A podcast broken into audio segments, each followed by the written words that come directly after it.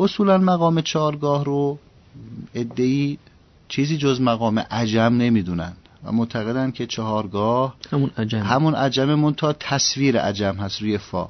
این نظریه رو در لبنان بیشتر موسیقیدان های لبنان مثل آقای سلیم الحلو مطرح کرده در کتاب خودش.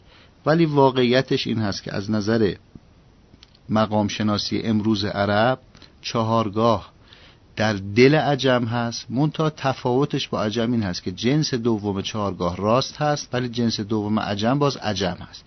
یعنی اگر عجم رو به اضافه عجم بکنیم خود مقام عجم به دست میاد.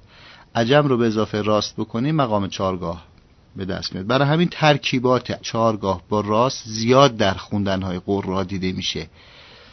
مثل مثلا عبدالباسط که ما یکی از قرایی است که چهارگاه معروفی داره در بین قرا و همراه با راست از این چهارگاه استفاده می‌کنی. دائما در حال رد و بدل کردن این دو مقام با هم هست. از بله. جمله مصطفی اسماعیل هم از همین قرا هست که از راست و چهارگاه در کنار هم زیاد استفاده کرده.